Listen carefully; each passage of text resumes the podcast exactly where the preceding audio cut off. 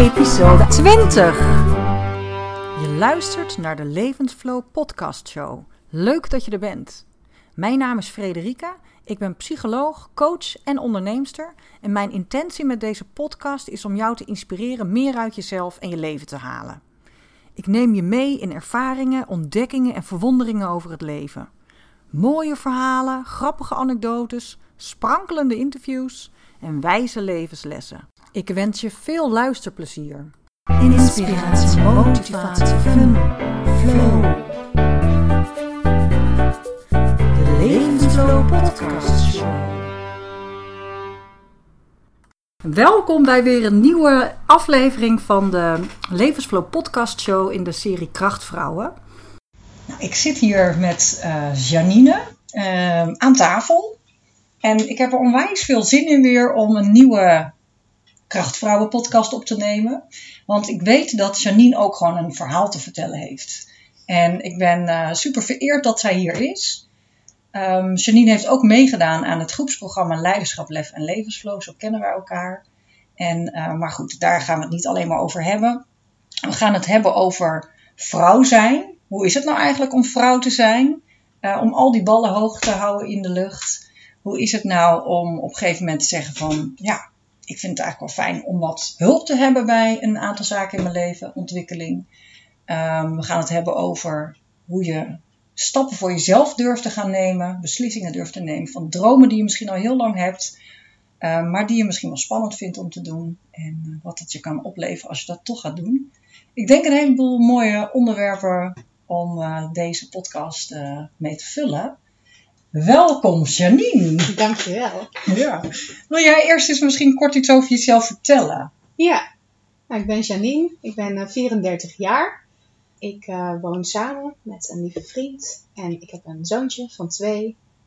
En ik ben ondertussen in verwachting van het tweede kindje. Ja. Een meisje. Ja, geweldig. Ja. En ik werk voor een huiswerkinstituut waar ik jongeren begeleid. In uh, van alles waar ze tegenaan lopen eigenlijk. Op school, soms ook thuis. En dat is heel mooi werk. Ja, en uh, daar gaan we straks ook zeker nog wel over hebben, want dat is volgens mij ook echt werk wat op jouw lijf geschreven is. In ieder geval uh, de doelgroep uh, waar je ja. werkt. Ja. De visie en de missie die, die je daar ook in hebt. dus daar gaan we zeker straks wat over horen. Um, nou ja, je weet, hè, deze podcast is in het kader van krachtvrouwen. Op een gegeven moment um, kwam er bij mij een soort van idee plopte erop, zoals dat wel vaker gaat bij mij, om een serie te gaan maken, podcastserie te gaan maken over krachtvrouwen. Voor mij zijn krachtvrouwen echt vrouwen die de stap durven zetten om naar zichzelf te gaan kijken, de spiegel voor te houden, de bewustwording aan te gaan, om stil te staan van wie ben ik eigenlijk en wat wil ik in het leven. En ja, dan heb ik ook het lef nodig om daar stappen in te gaan zetten. En voor mij ben je echt een groot voorbeeld van zo'n krachtvrouw om, ja, al eigenlijk vanaf het moment dat ik jou leerde kennen en dat we elkaar voor het eerst in de, in de praktijk zagen, mm-hmm. toen uh, voelde ik meteen een klik met jou. En ik had ook echt het gevoel van, oh, jij bent echt iemand die zou ik zo graag begeleiden. Dat wist jij misschien toen nog niet. En jij hebt ook echt best lang getwijfeld voordat je ja zei. Maar ik dacht echt, oh, als zij het toch eens gaat doen. Want het is een soort ideale klant uh, idee. Um, omdat je zo, ja, voor mij zo sprankelend, maar ook open en, en, en, en een soort van eagerness of verlangen om, om uh, naar jezelf te kijken en te ontwikkelen. Om nou ja, die spiegel eigenlijk wel uh, voor te houden. Ja, dus vandaar krachtvrouw. En, en daarom ook heel fijn dat je hier zit. Hoe zie jij dat zelf? Voel jij jezelf een krachtvrouw? Goeie vraag. Nou, fijn om hier te zijn ook. En dankjewel dat je mij hebt gevraagd. Ik voel me wel vereerd. Ik zou misschien niet die term voor mezelf gebruiken. Want ik denk dat het ongebruikelijk is om jezelf zo te zien. Omdat je in je eigen leven ook gewoon bezig bent met je eigen dingen. En, en um, nou ja, jezelf niet zo snel zo'n stempel zou geven, denk ik. Maar ik vind het wel een heel mooi onderwerp. En um, leuk dat je daar ook een serie over maakt. Ik denk dat dat heel goed is. En Wat spreekt er, waarom sprak het jou aan? Omdat ik denk dat het goed is om... Um, dat, nou, dat, dat vrouwen in het algemeen best wel wat meer um, zelfverzekerdheid mogen, mogen hebben en mogen uitstralen. En dat het belangrijk is dat je niet alleen maar luistert naar dat stemmetje wat in je zit, wat ongetwijfeld tegen jou zegt: Ik ben helemaal geen krachtvrouw. Of ik heb allerlei onzekerheden. Hoe kan ik dan een krachtvrouw zijn überhaupt? Hè? Ja. Eh, dan moet je daar alleen maar stoer voor zijn. Of ehm, hele interessante dingen voor doen. Of heel succesvol voor zijn. En ik denk dat dat niet de definitie is van een krachtvrouw. Sterker nog, ik denk dat we dat eigenlijk allemaal zijn. En dat het er bij de een misschien wat meer naar uitkomt dan bij de ander. Ja, of dat de ene wat meer in gelooft dan de ander. Ja, ja, zeker. Dat zou ook zeker kunnen. Dus ja, zie ik mezelf als een krachtvrouw? Nou ja, ik denk dus dat we dat eigenlijk allemaal wel zijn. Ik ken een hele hoop vrouwen in mijn omgeving die ook krachtvrouwen zijn voor mij. Terwijl zij zichzelf niet die naam zouden geven. En dat misschien ook wel veel meer voor zichzelf houden, die ik persoonlijk ken, die zulke mooie dingen eh, doen, te zeggen hebben, mooie dingen voelen en die heel krachtig zijn voor mij ook. Dus wat dat betreft een aantal hele mooie voorbeelden. Ja, leuk is dat. En dat was volgens mij ook wel in de groep, hè? Waar jullie, jij zat natuurlijk in dat Leiderschap Lef Levensvloog eh, programma met nog, wat waren we nou met z'n zevenen geloof ik. Hè? Klopt. Ja.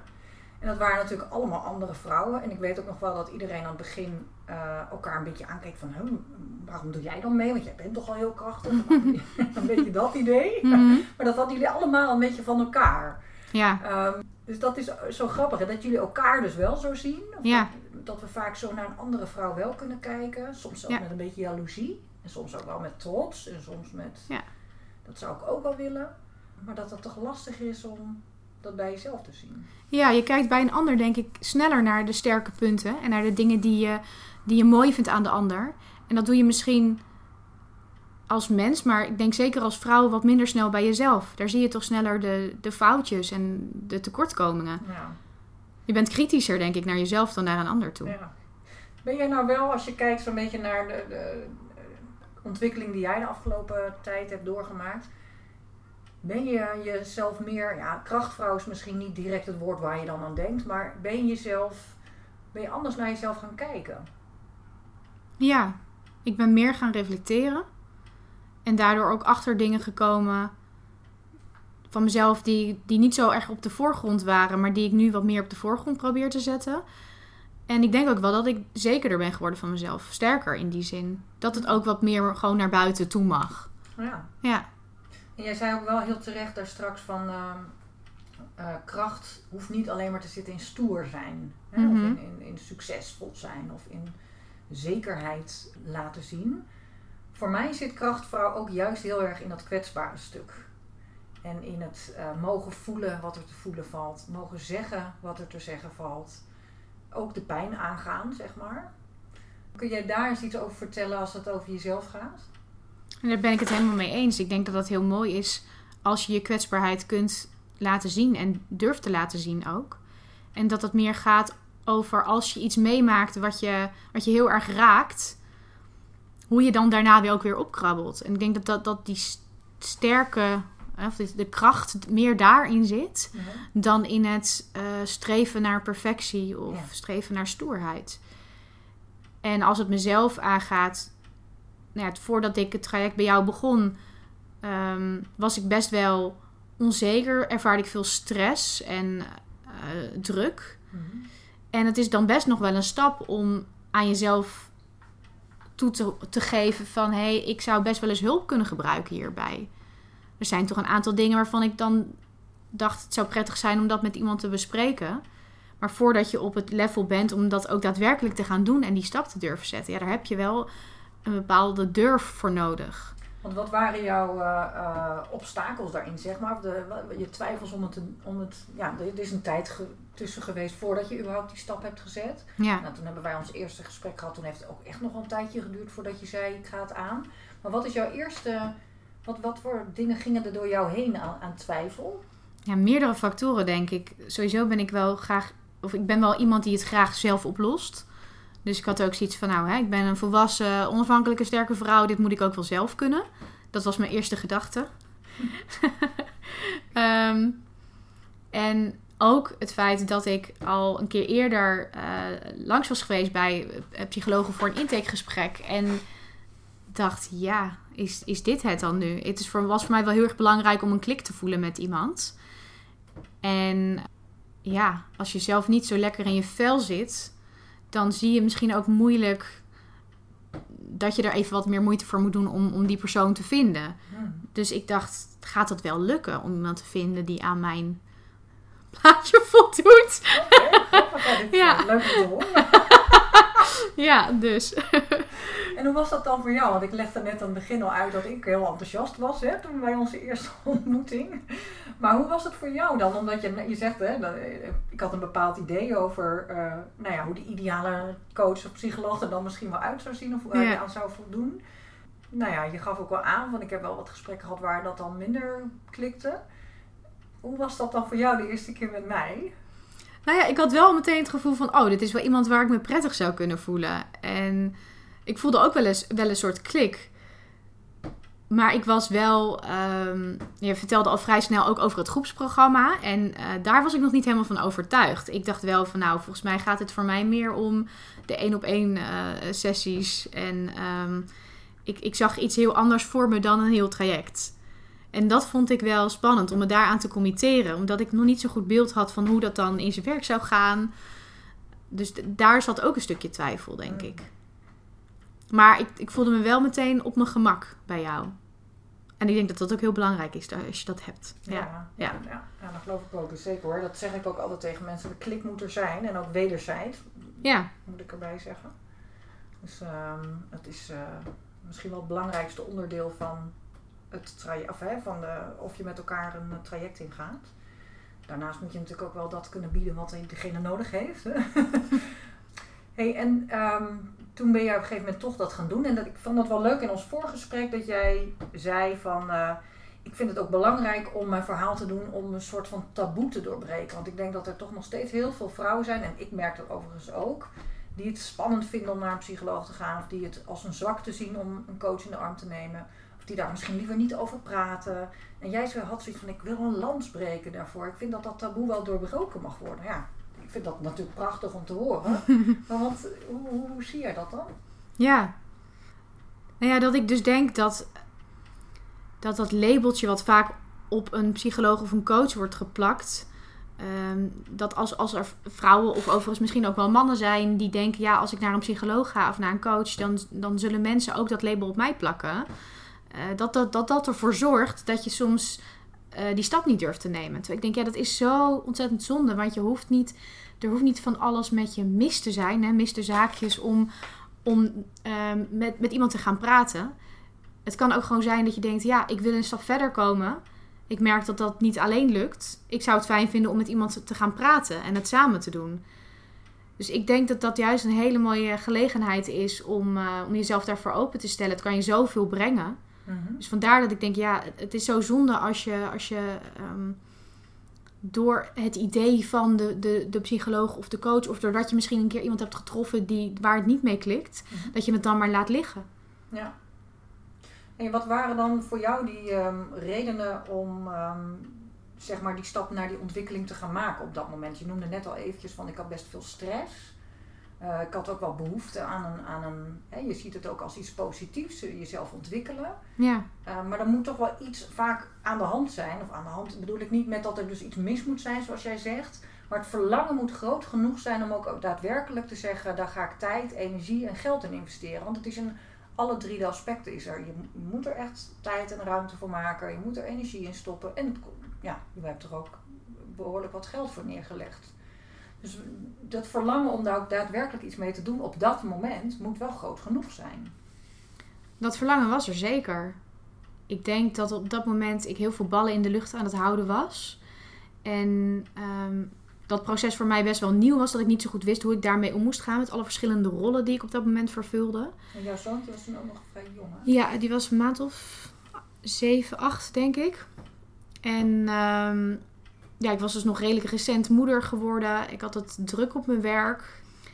Ja, er waren allerlei dingen waarvan ik dacht: hé, hey, ik, ik, ik heb daar een rol in te vervullen. Hoe ga ik dat allemaal zo goed mogelijk doen? Dus een stukje perfectionisme speelde daar denk ik ook wel in mee. En ik had mezelf ondertussen zoveel druk opgelegd. En ik maakte me zo druk om wat, eh, wat anderen daar ook van vonden dat ik even niet meer zag hoe ik het allemaal in de lucht kon houden, denk ik. Dus ik was gewoon heel erg moe ook. Mhm. Moe en, en ik ervaarde heel veel druk. En toen dacht ik, ja, dat moet nu wel ehm, gaan, gaan afnemen. wat als dat niet zou gebeuren? Nou, dan had ik denk ik wel echt. ehm, ik, ik had al wel overspannenheidsklachten, maar dan had het denk ik wel nog heftiger geworden. Mm. Ja, dan had het ook echt eh, eh, fysieke vo- vormen aan gaan nemen. En misschien echt, ook echt wel uitval.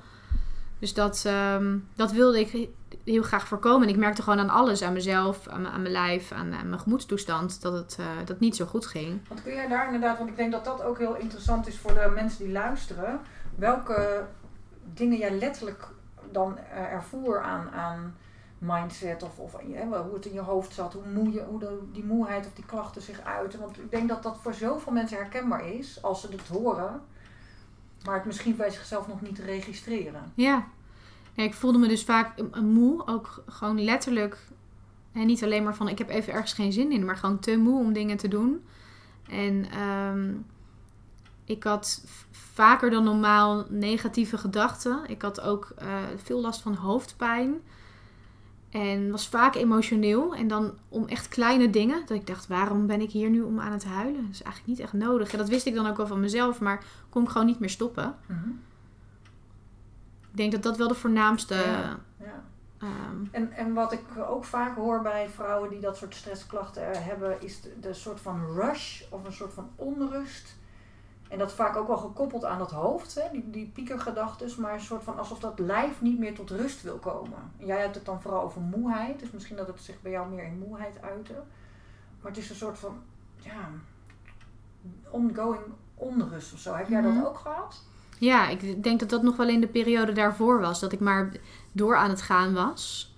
En op een gegeven moment bij mezelf dacht... Oké, misschien moet ik iets meer rust nemen. En juist op het moment dat ik wat meer rust nam...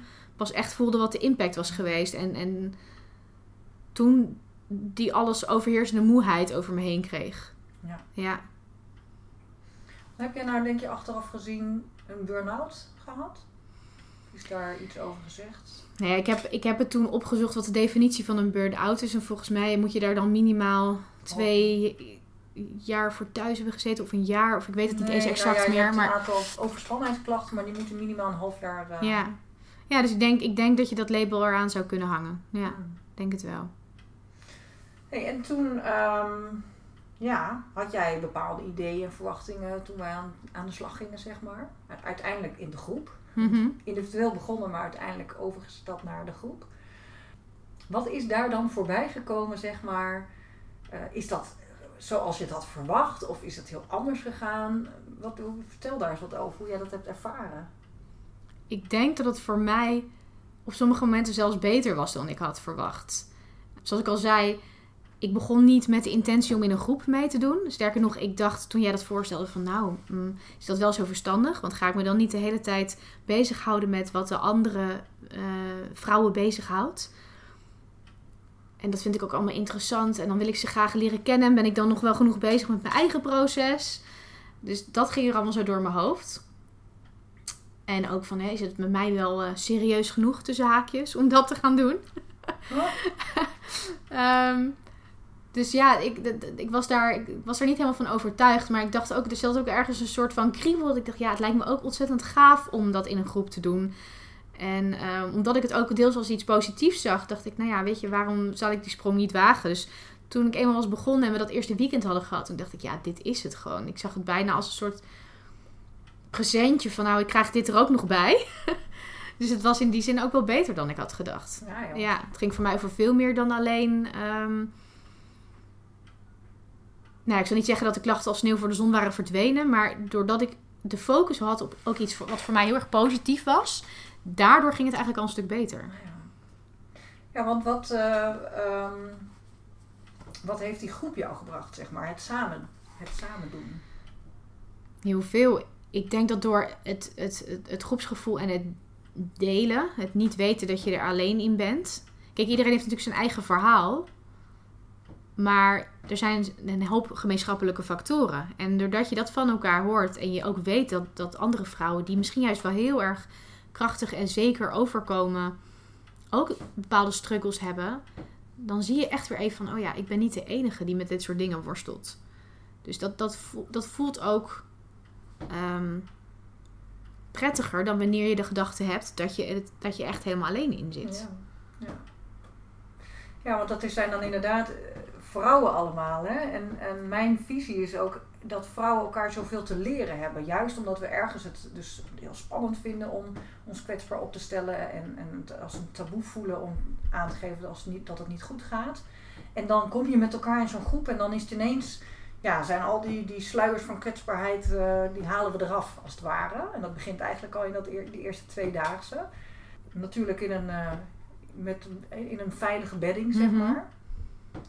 Maar dan kan je dus ook gaan ervaren wat voor enorme kracht daaronder die sluiers ligt. Tenminste, dat, dat, daar ben ik elke keer weer door ontroerd als ik dat bij jullie zie gebeuren. Dat in de huidige groep, in de, in de groep waar jij in zat. En dat is misschien dan ook al wat je zegt van dat.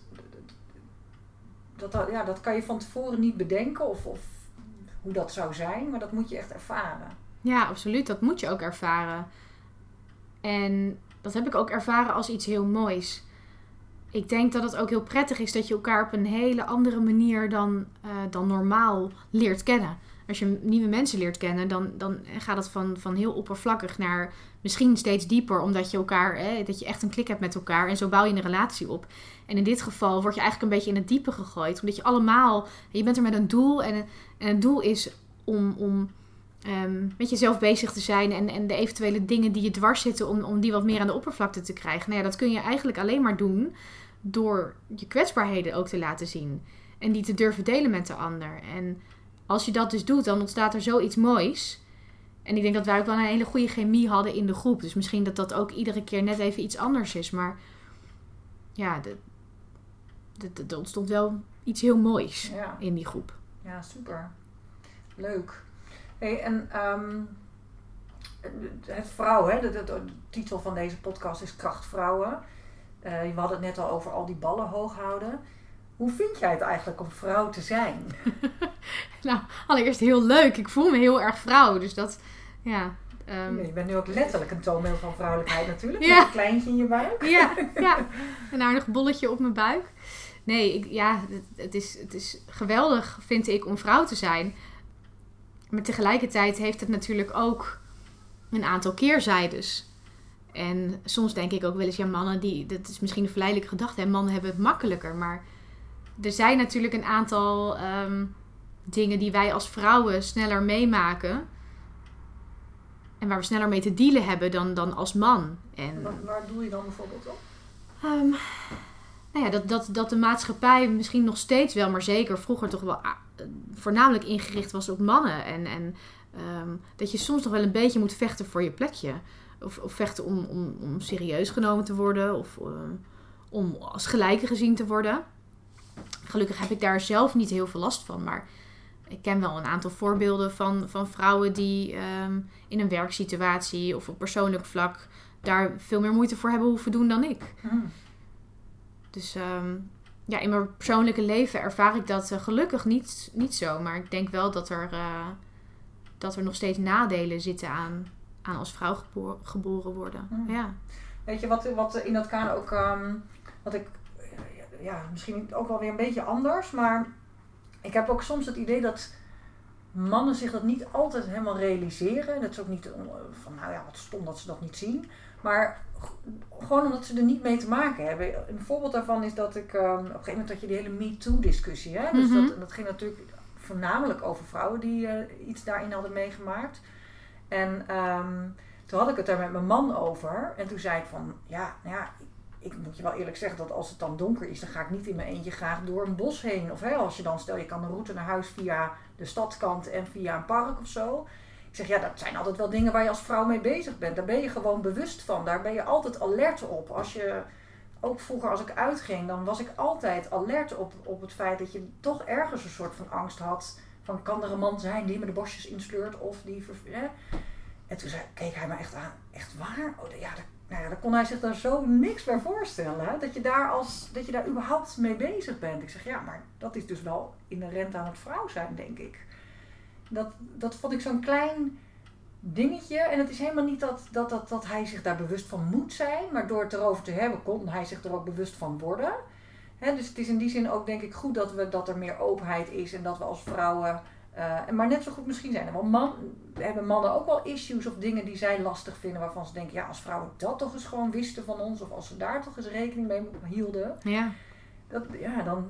Want voor, ik ben ook helemaal niet met deze podcast ervoor om een soort van eh, feministische podcast te maken waarin eh, vrouwen, hè, alsof we dat vrouwelijk geslacht beter gaan, moeten vinden. Het gaat maar veel meer over die balans Mhm. en over de openheid en het begrip eh, voor elkaar. Het is denk ik wel zo dat we jarenlang geregeerd zijn door, eh, doordat we jarenlang geregeerd zijn door mannen, dat er gewoon meer eh, mannelijke kernwaarden zijn. Of tenminste, die zijn er niet meer, maar daar wordt meer naar geleefd. En dat de mannelijke energie veel meer ruimte heeft gekregen. Dus in die zin denk ik wel dat, dat er echt meer balans mag gaan komen. Maar juist die balans. Dus niet zozeer eh, meer vrouwelijkheid. Maar ik denk wel dat het nodig is dat er meer ruimte voor vrouwen gaat komen en voor de vrouwelijkheid. ja, Om die balans te creëren.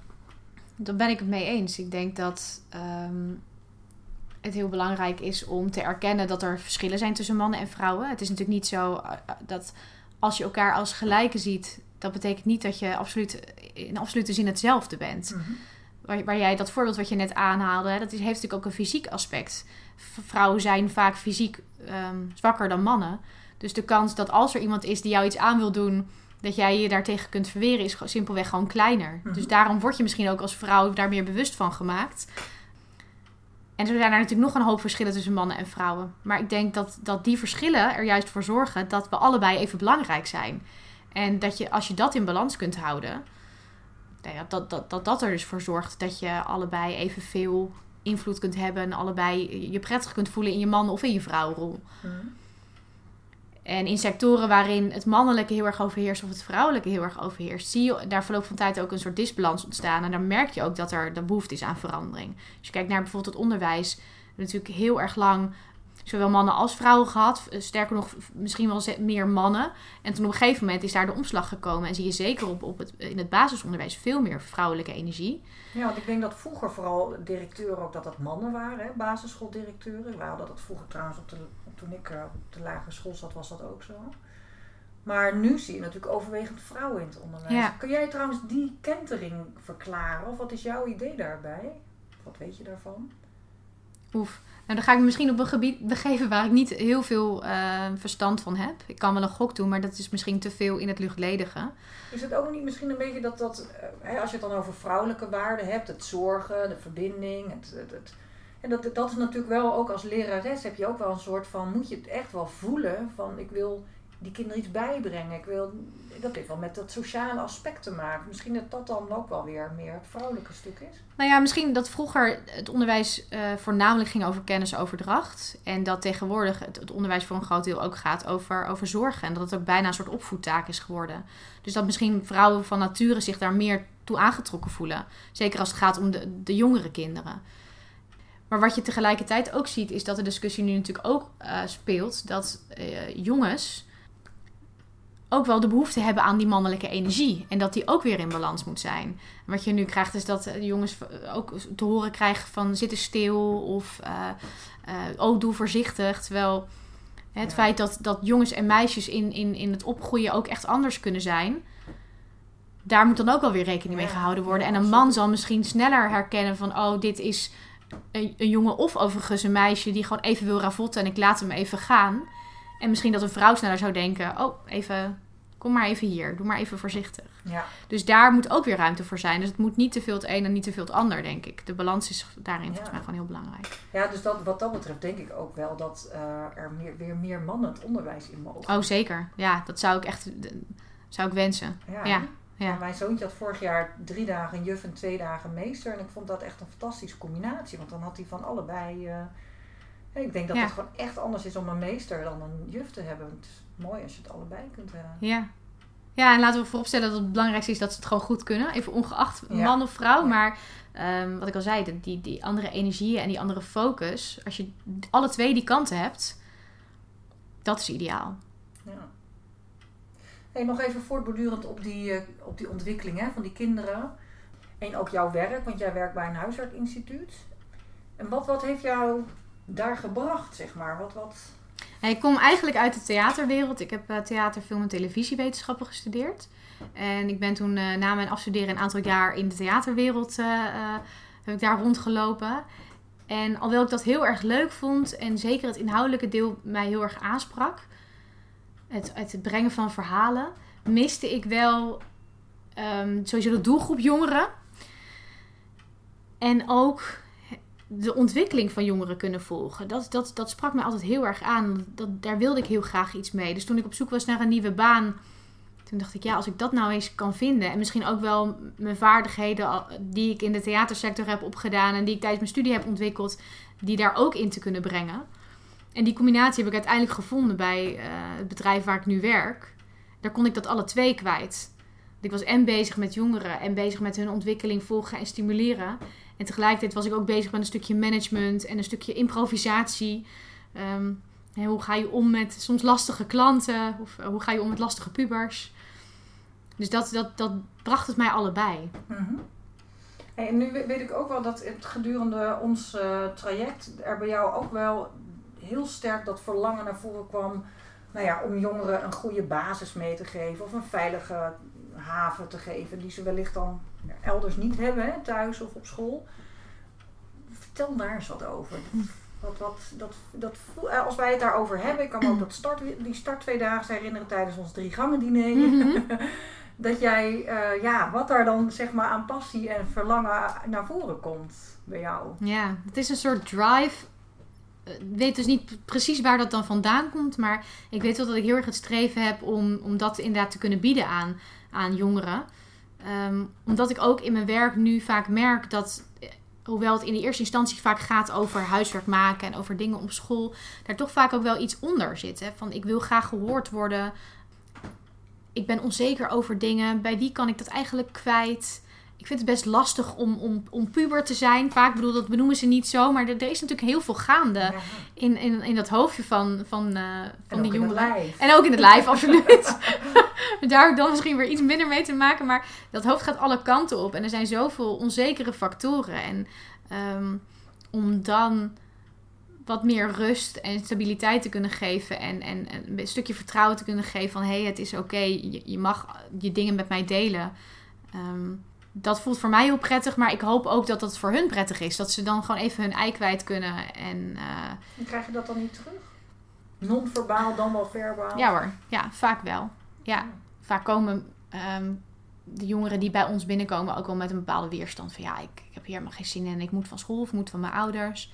Maar na verloop van tijd merken ze dan toch dat ze het wel prettig vinden. En soms kunnen ze niet onder woorden brengen waarom dat dan is. Maar ik denk dat dat voor een groot deel te maken heeft met een soort ontspanning, een soort gemak om, om, om bij ons te kunnen zitten en ehm, met mij of een van de andere um, begeleiders te kunnen praten. Gewoon te of hoop, En er gewoon te mogen zijn. Ja.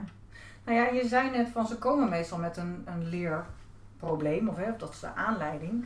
Maar denk je ook niet, of tenminste ik kan me voorstellen, ik zo zie ik het wel, dat juist uh, dat die laag daaronder die jij benoemt, dat dat misschien wel door daar niet bij te kunnen de reden is waarom die leerproblemen er te zijn. Omdat er geen ruimte is voor die laag daaronder. Voordat er gewoon mogen zijn met soms misschien wandgedrag of, of onhandig gedrag. Of... Ja. Maar dat als daar ruimte voor komt, dat wellicht dan dat bovenliggende probleem ook al beter gaat. Ja, absoluut. Ik denk dat dat heel erg met elkaar te maken kan hebben.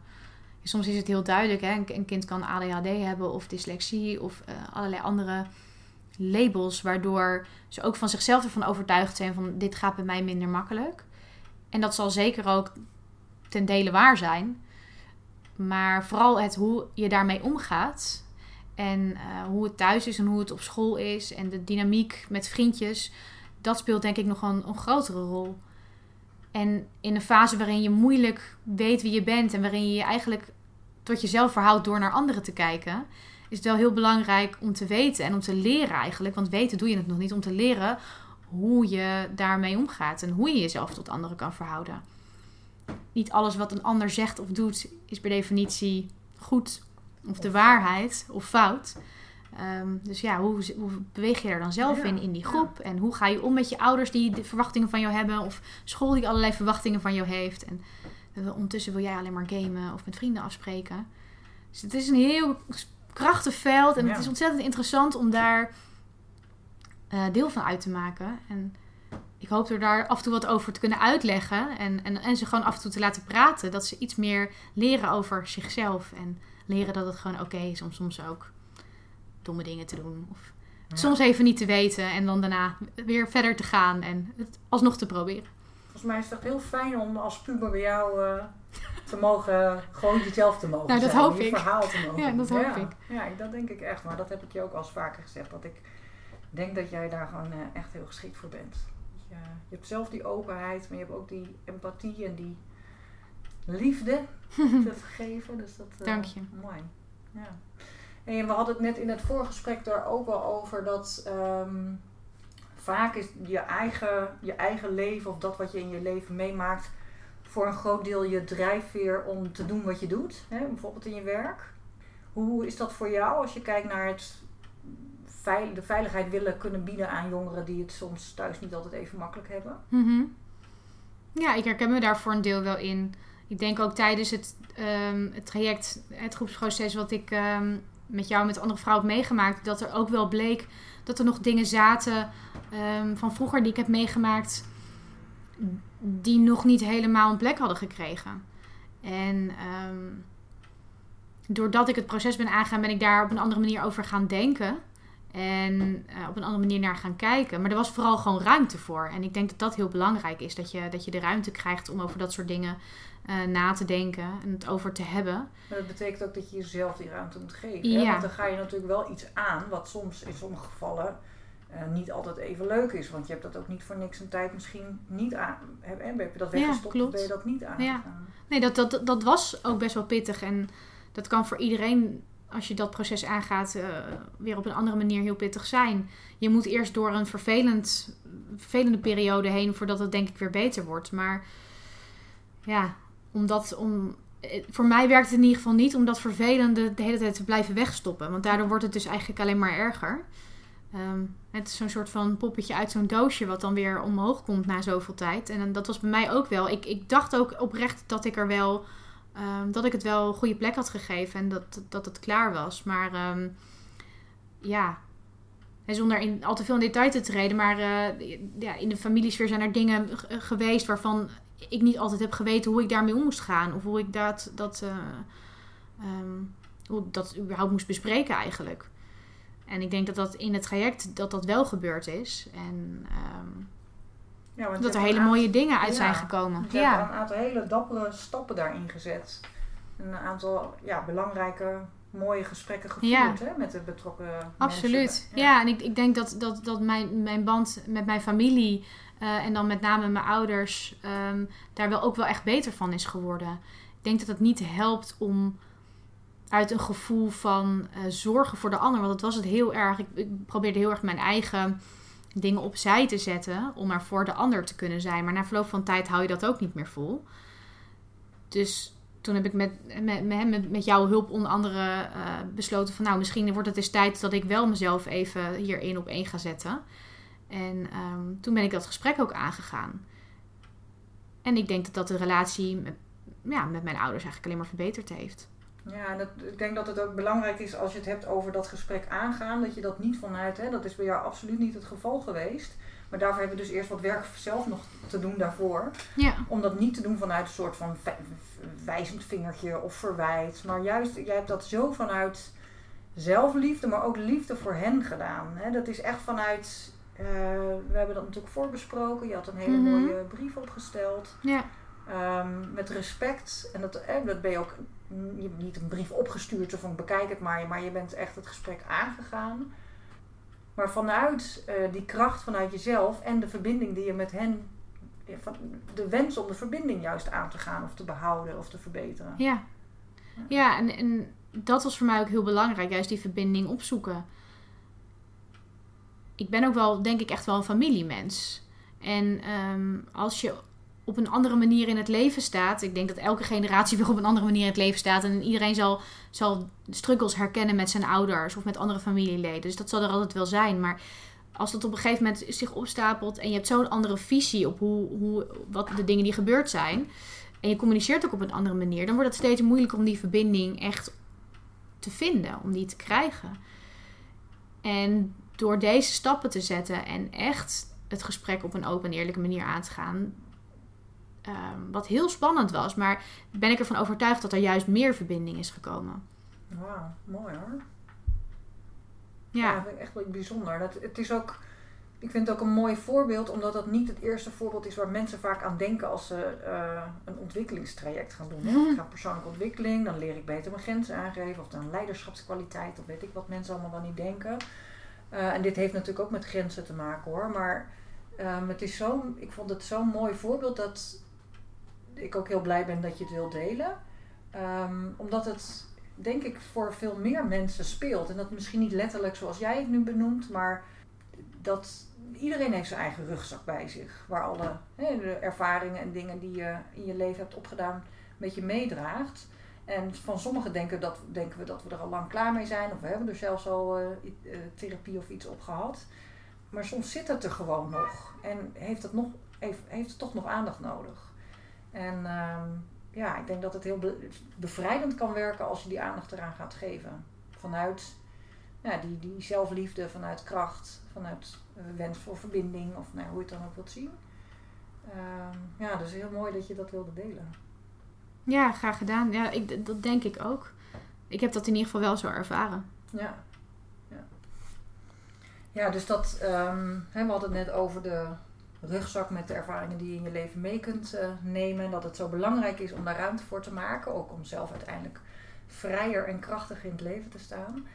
Ehm, we hadden het natuurlijk ook over jouw verlangen en ook al missie om met die jongeren te werken. Om eigenlijk ook al misschien op jongere leeftijd die veiligheid of Mhm. iets te kunnen bieden. Hoe zie jij dat zelf voor de toekomst? Wat is jouw idee of je verlangen daarbij?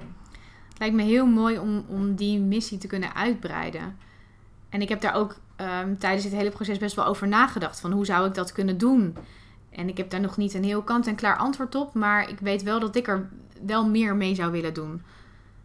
Het lijkt me prachtig als je inderdaad een soort platform kan bieden. Op wat voor manier dan ook.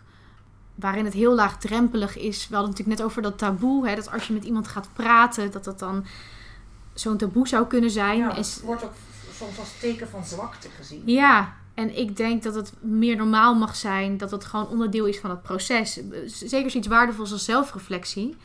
Ehm, kijk, in je puberteit is dat ook nog best wel lastig. En er zullen jongeren zijn die dat beter kunnen dan anderen al in die leeftijdsgroep. Maar het, leren reflecteren op een proces en op jezelf is super waardevol voor later. Dus ik zou het heel mooi vinden als, ehm, ja, als, als dat wat meer normaal mag worden. Als daar meer een platform voor, voor zou komen. En er zullen ongetwijfeld mensen al zijn die daar ook mee bezig zijn. En, en super mooi. Maar ik, ik hoop dat ik daar wel nog iets in kan betekenen. En op wat voor manier precies, dat gaan we dan nog zien. Maar dat zou, eh, dat zou ik wel heel erg, eh, heel erg leuk vinden. Ja, Daar gaat mijn hart wel sneller van kloppen. Ja, ja, en ik denk ook dat, dat, dat je daarin zo'n mooie bijdrage, want je zegt net, ja, er zijn misschien al mensen die dat doen, ongetwijfeld. Zo zijn er ook honderdduizend coaches in de wereld. Ik denk juist dat, het, dat de tijd erom vraagt. Hè? Ook de tijd waarin, eh, we hadden het net over mannelijkheid, vrouwelijkheid, maar vrouwelijke waarden van verbinding, stilstaan, kunnen zijn met wat er is, mildheid. Dat dat allemaal elementen zijn waar gewoon veel en veel meer aandacht voor gaat komen en ook aandacht voor nodig is. En ja, dan die jong, dat geldt ook al voor de jongeren. En ik denk dat jij daar zo'n mooie bijdrage in kan leveren. Dat dat zo vanuit je eigen kracht en ook het proces wat je zelf doorlopen hebt, daarin zoveel te bieden hebt. Dus ik, ehm, ik hoop dat je dat gaat doen. Dankjewel. Ja. Ja, ik, ga er zeker, ik ga er zeker iets mee doen. Dat is ook wel een, een- het verlangen is groot. En dat is ook wel iets wat ik naar mezelf heb uitgesproken. Van nou, dat, dat heb ik aan mezelf beloofd. Dat ga ik doen. Ehm, maar op wat voor manier, dat, eh, dat wachten we dan nog even af. Ja, ja. Dat, Er bruist in ieder geval een hoop. Er is een hoop bezig. Ja, ja, en dat mag ook zijn tijd krijgen. Je gaat straks eerst nog een eh, mooi mens op de wereld zetten. ja, ja, Ja.